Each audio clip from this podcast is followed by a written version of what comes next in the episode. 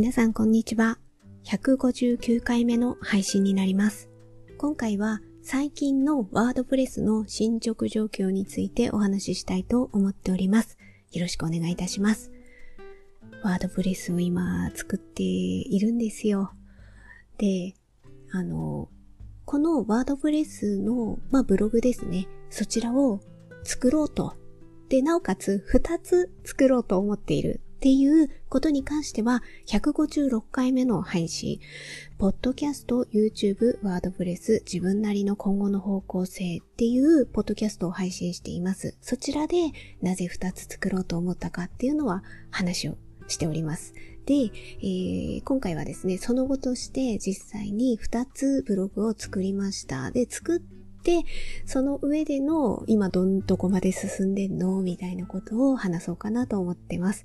で、えー、ざっくりこのブログの2つを、あのー、大きくあ2つブログ作ってるんですけど、まあそれはどういうことをメインのテーマにしてるのかっていうのをざっくりお話しさせていただきますと、一つは、まずこの今話しているポッドキャスト、こちらのブログ版のようなものですね。で、特に、ポッドキャストの内容は、今日はちょっと雑談形式で、えー、ワードプレスの進捗状況ということで話をしておりますけれども、このポッドキャスト結構メインがカンドラの感想を語る配信が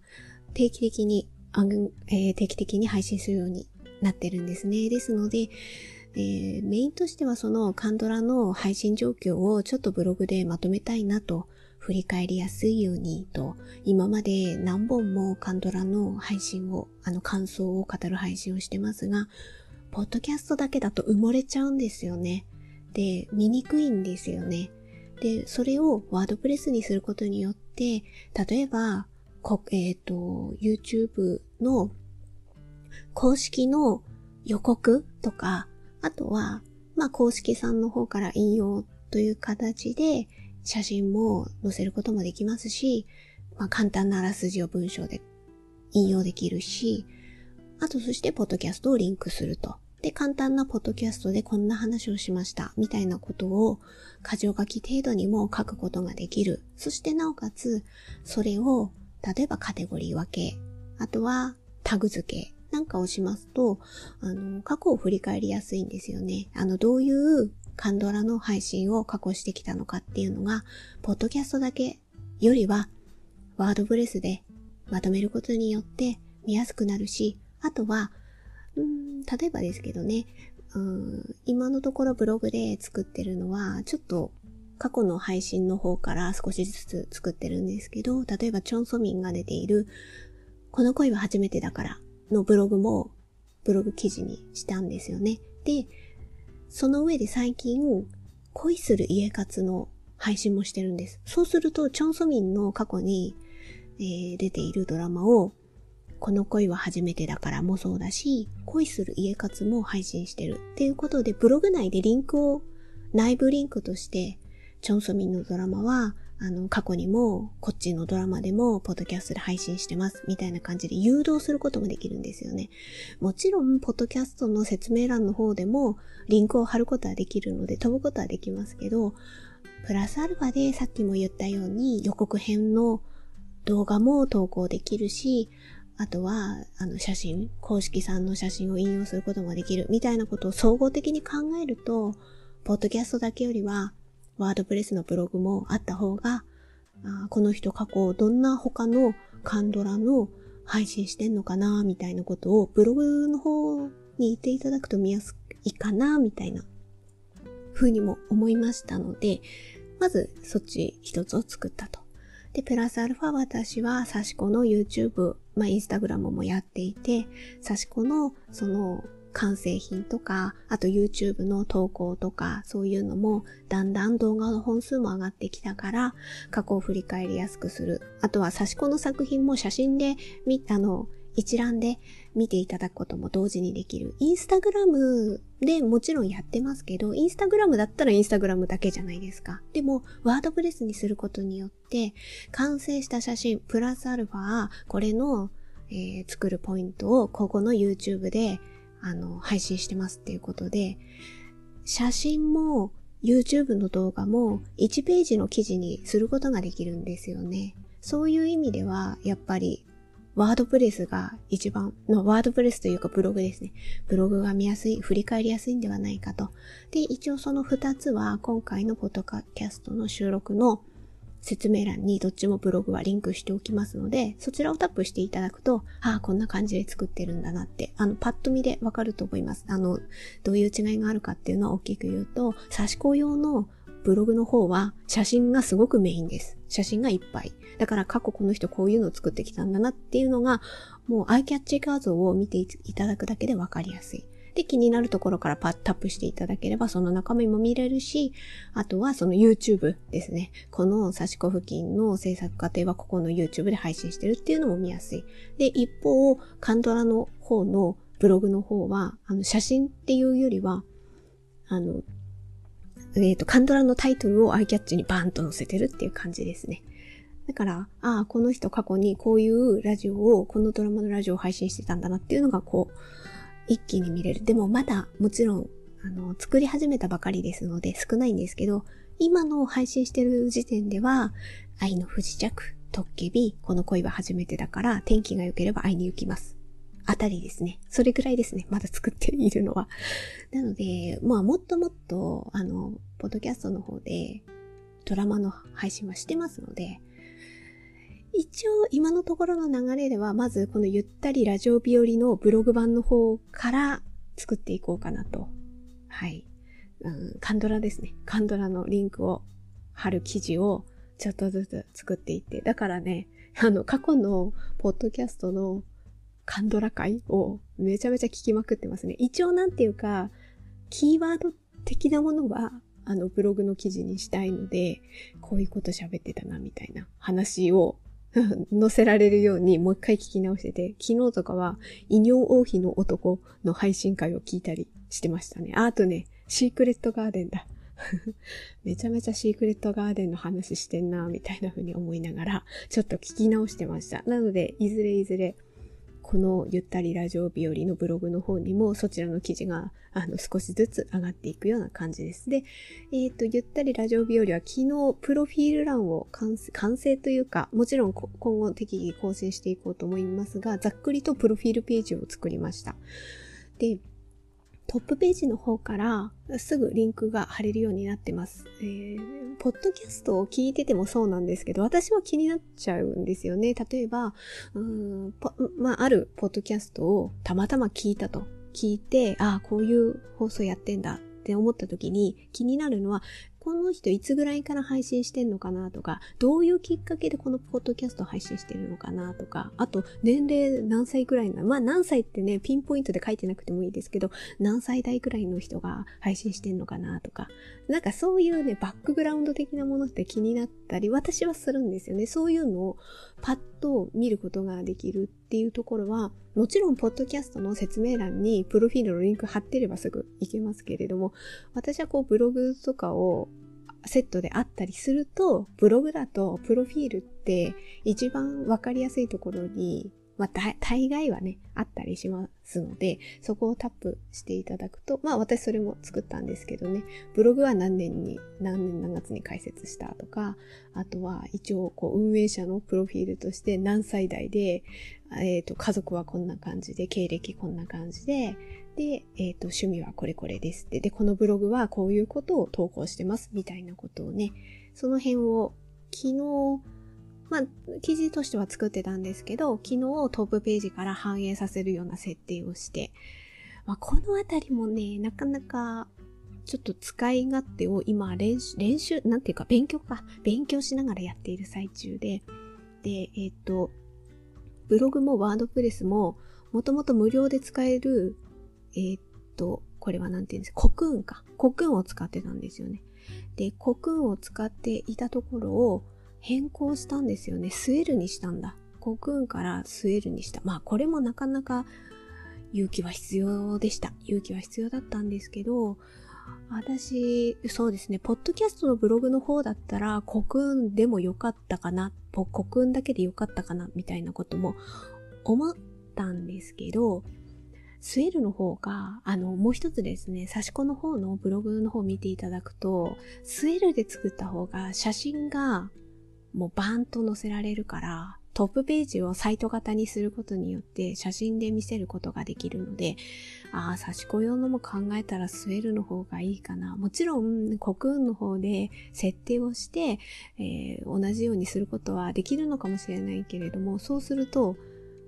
CSS っていうんですか？私ちょっとそういう専門用語とかも全然わかんないんですけど、そういうところを、えー、勉強して、ちょっと設定を変えて、やっていく。で、多分、やったらやったで今度何かが崩れるんですよね。それがね、自分の中では、すごくそういうの勉強したいっていうふうに思うんだったら、それは勉強になると思います。ただ、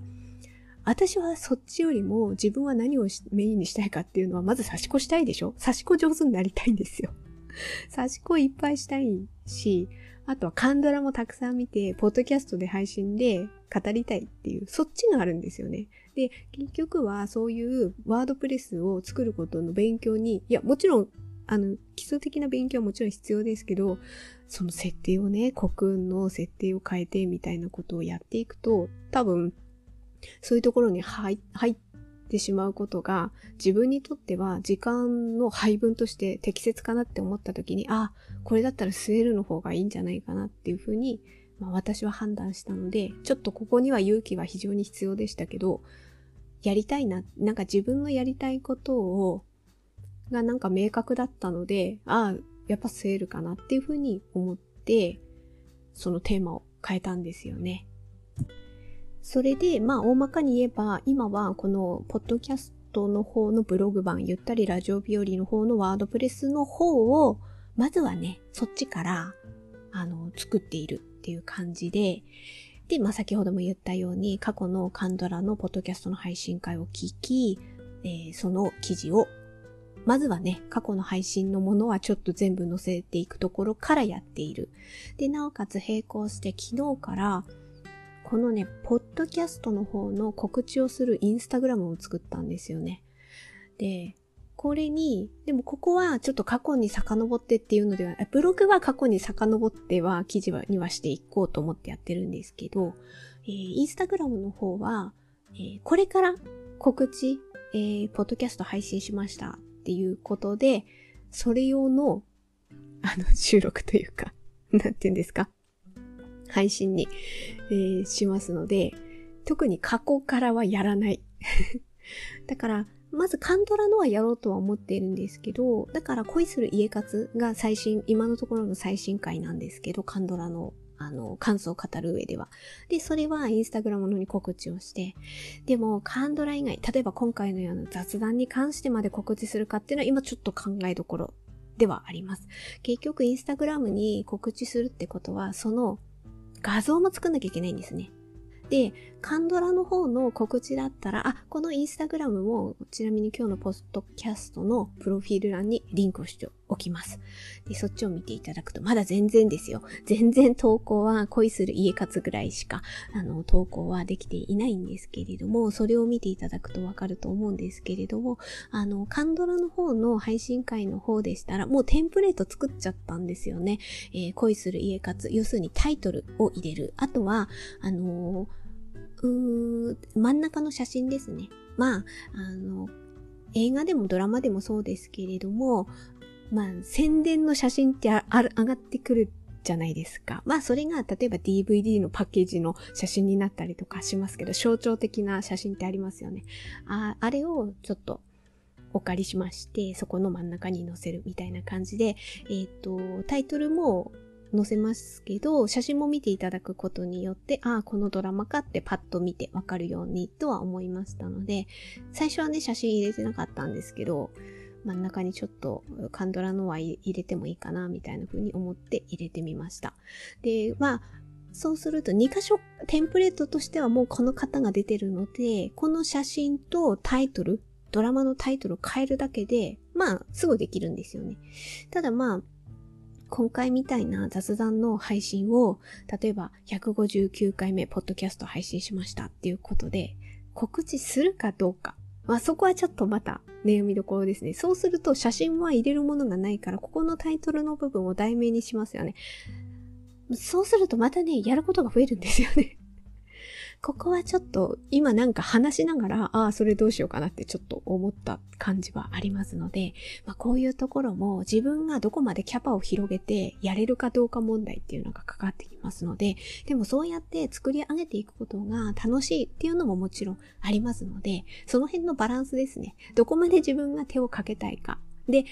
えー、省略できることは省略する。で、えー、手をかけたいところはかけるっていう、ここのね、バランスをどこまで自分がやるかっていうところを、今まあ手探りで頑張っているっていうような感じですね。で、なおかつ、インスタグラムの話と続けて言いますと、そのインスタグラムを見ていただきますと、えー、プロフィールの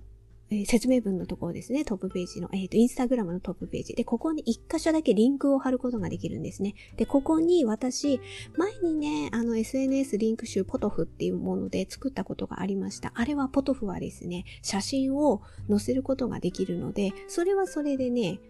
刺し子用のこういう格の作品を作ってきましたみたいなのを載せるにはすごくちょうどいいんですよね。だからそっちはね、刺し子用ので今後活用しようかなとは思ってます。で、一方、これがポッドキャストの配信っていう形になりますと、ポトフよりは私、あのシンプルに Linktree の方がこれ分かりやすいかもって思いました。ですので、えっ、ー、と、インスタグラムの方のプロフィール欄のリンクをタップしていただきますと、 Linktree の、えー、SNS のリンク集が見ることができます。で、これの一番最初の上のところに各種ポッドキャストはこちらっていう風に書いてあるので、そこをタップしていただきますと、そこから、例えば Spotify とか Apple Podcast とか Google Podcast とかにね、リンクが飛べるんですよね。こういう仕様になってるんですよね。でね、ポッドキャストってなんか説明するのすごく難しいなって思うんですよ。なんかね、すごいね、利便性はいいんですよね。だってその人がもともと Spotify から聞いてたら Spotify から聞けるし、Apple Podcast をもともと聞いてたら Apple Podcast とかも聞けますよね。だから私はアンカーから配信だけすればいい。そしたら聞いてくださる方がその人のチョイスしたプラットフォームから聞いてくださるわけですよね。で、アンカーのアナリティクスを見ると、どこから聞いてるっていうのが多少わかります。で、Spotify と Apple Podcast が多いですね。両方同じくらい。あ、だから、あ、Apple 勢の人も聞いてくださってるんだ、みたいな。私、Android 勢なので。あ、iPad は持ってますけど、iPhone で聞いたりとかはできない、iPhone 持ってないのでできないので、Apple Podcast、Apple Podcast から聞くってあんま私はないんですよね。なんですけど、アンカーから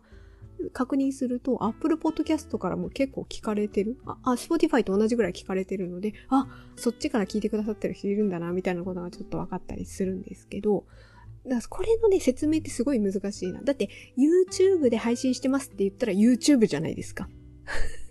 わかりやすい。でも、ポッドキャストで配信してますって言うと、ポッドキャストって何？どっから聞けんの？みたいな感じになるんですよね。まだね、そこがね、浸透がまだ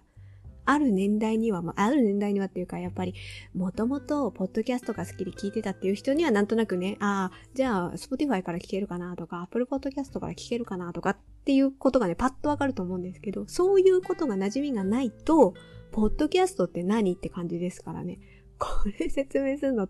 いつも私は大変だなって思いながら、思いながらいるんですが、元に戻りますが、そのインスタグラムのプロフィール欄からリンクツリーをね、作りましたので、そちらをタップしていただくと、一番上に各種ポッドキャストはこちらっていうね、ありますからそれタップしていただきますと、まあ、お好きなプラットフォームに行けるようになってるんですよね。で、この中にね、Amazon ポッドキャストだけがね、入ってなかったから、それは別枠で、その下に、えー、作ったんですよね。うんと、あ、Amazon Podcast じゃないや、Amazon Music だ。Amazon Music だけはリンクされてなかったので、それは別枠で作りました。だから各種ポッドキャストはこちらの下に Amazon Music だけが単独あるのはそういう理由です。Amazon Music が入ってないんですよね、この中に。ま、まあ、でもどれだけ Amazon Music を活用されてる人がいるかもちょっと私もなかなかわからないんですが。で、その下に YouTube をつけました。で、YouTube は私はカンドラの配信と、あとは文房具の配信をするときは YouTube の方にもアップしようかなっていうふうに思ってまして、はい、これもね、並行してコツコツやってます。これはね、過去の配信はちょっと振り返るっていうよりはですね、これから配信するもののカンドラ、あと文房具に関しては YouTube で配信していく。だから、これからですね。これから並行してやっていくっていうところですね。あの、YouTube で聞くのが、まあ、YouTube から見つけてくださる方もいるかもしれないっていう期待も込めて作ったのもそうですし、あとはブログに、あの、文房具の記事を載せた時に、例えば今は2つですね、ジャバランダとスーファの動画をアップしてるんですけど、これをリンクすることができるんですよね。そうすると、写真でも載せることはできるし、プラプラスアルファ映像で見ていただくこともできると。で、まあ、ブログにリンクすることも簡単ですので、まあ、そういう意味でも、えっ、ー、と、カンドラと文房具の放送回だけは、YouTube にもアップして、もしかしたら YouTube からこのポッドキャストを気づいてくださる人がいるかもしれないし、で、そうしたら、こういう今回の配信のような雑談会も、ポッドキャストの方だったら配信してます。これはね、私 YouTube にはね、アップするのはちょっとハードルが、あの、それだけやることがね、増えてしまうので ちょっとやる分野を YouTube の方は、えっ、と、こう限定してやろうかなっていうふうに考えてます。で、あとは、その、さっき言った、そのインスタグラムですね。告知用のインスタグラムと、あとは、ブログ版ですね。ゆったりラジオ日和のブログ版を、えー、リンクツリーにアップして、で、一番下に一応お便りフォームはこちらっていう、あと、お便りフォームですね。はい。もう、あの、なんか、お問い合わせ先みたいな感じで、それは、えー、作っております。まあ、このような、あの、インスタグラムの方の告知用のインスタグラムも作りましたし、そちらのプロフィール欄からリンク集も作りましたので、そういうところで、まあ、見つけてくださる人がいたら嬉しいな、みたいな風に思いながらやってます。あの、ちょっとずつね、コツコツと やっていて、なんかそういうことを考えていくのが楽しいな、みたいな風に思って、なんか説明するのすごく難しいんですけど、私、もともとスタイフさんの方でやってたんですよね。で、それが、ああの、一番最初ね、2020年の話ですけど、で、それがね、ポッドキャスト一本にしたんですよね。へ、あの、変えたんですよね。で、あとは、アメブロさんの方でブログもやってたんですけど、ワードプレスに変えたんですよね。なんかね、そういうところでもね、私そっちの方が好きなんだみたいな風に思いました。あの、どういうことかっていうと、例えば、まあ、ポッドキャストの方で説明させていただくと、スタイフさんとか、あとラジオトークさんとか、あの、やっぱりそのアプリで特化した音声配信ってあるんですよ。で、そうすると、スタイフさんだったら、スタイフさんで配信してる人同士だと、検索して分かりやすいんですよね。で、なんかね、例えて言うと、スタイフ島みたいなのがあるんですよ。でね、配信者さんはそのスタイフ島に住んでいて、そこから配信してる。で、スタイフ島に住んでる人同士だと、ああ、こういう配信してんだねって分かりやすいみたいなね。なんかそんな、で、ラジオトーク島みたいなのがあって、ラジオトーク島の周辺にいる人とたちは、その周辺にいる人同士で見つけやすいみたいな。だからそういうコミュニティがあるみたいな感じ、感覚的な話ですけどね。でもそれがポッドキャストだと島がないんですよ。もうなんか海に浮かんでるみたいな感じなんですよ。海に漂って一人喋ってるみたいな気持ちなんですよ。島がないんですよ。で、たまになんとなくラジオトークの方の近くを泳いでみたりとか、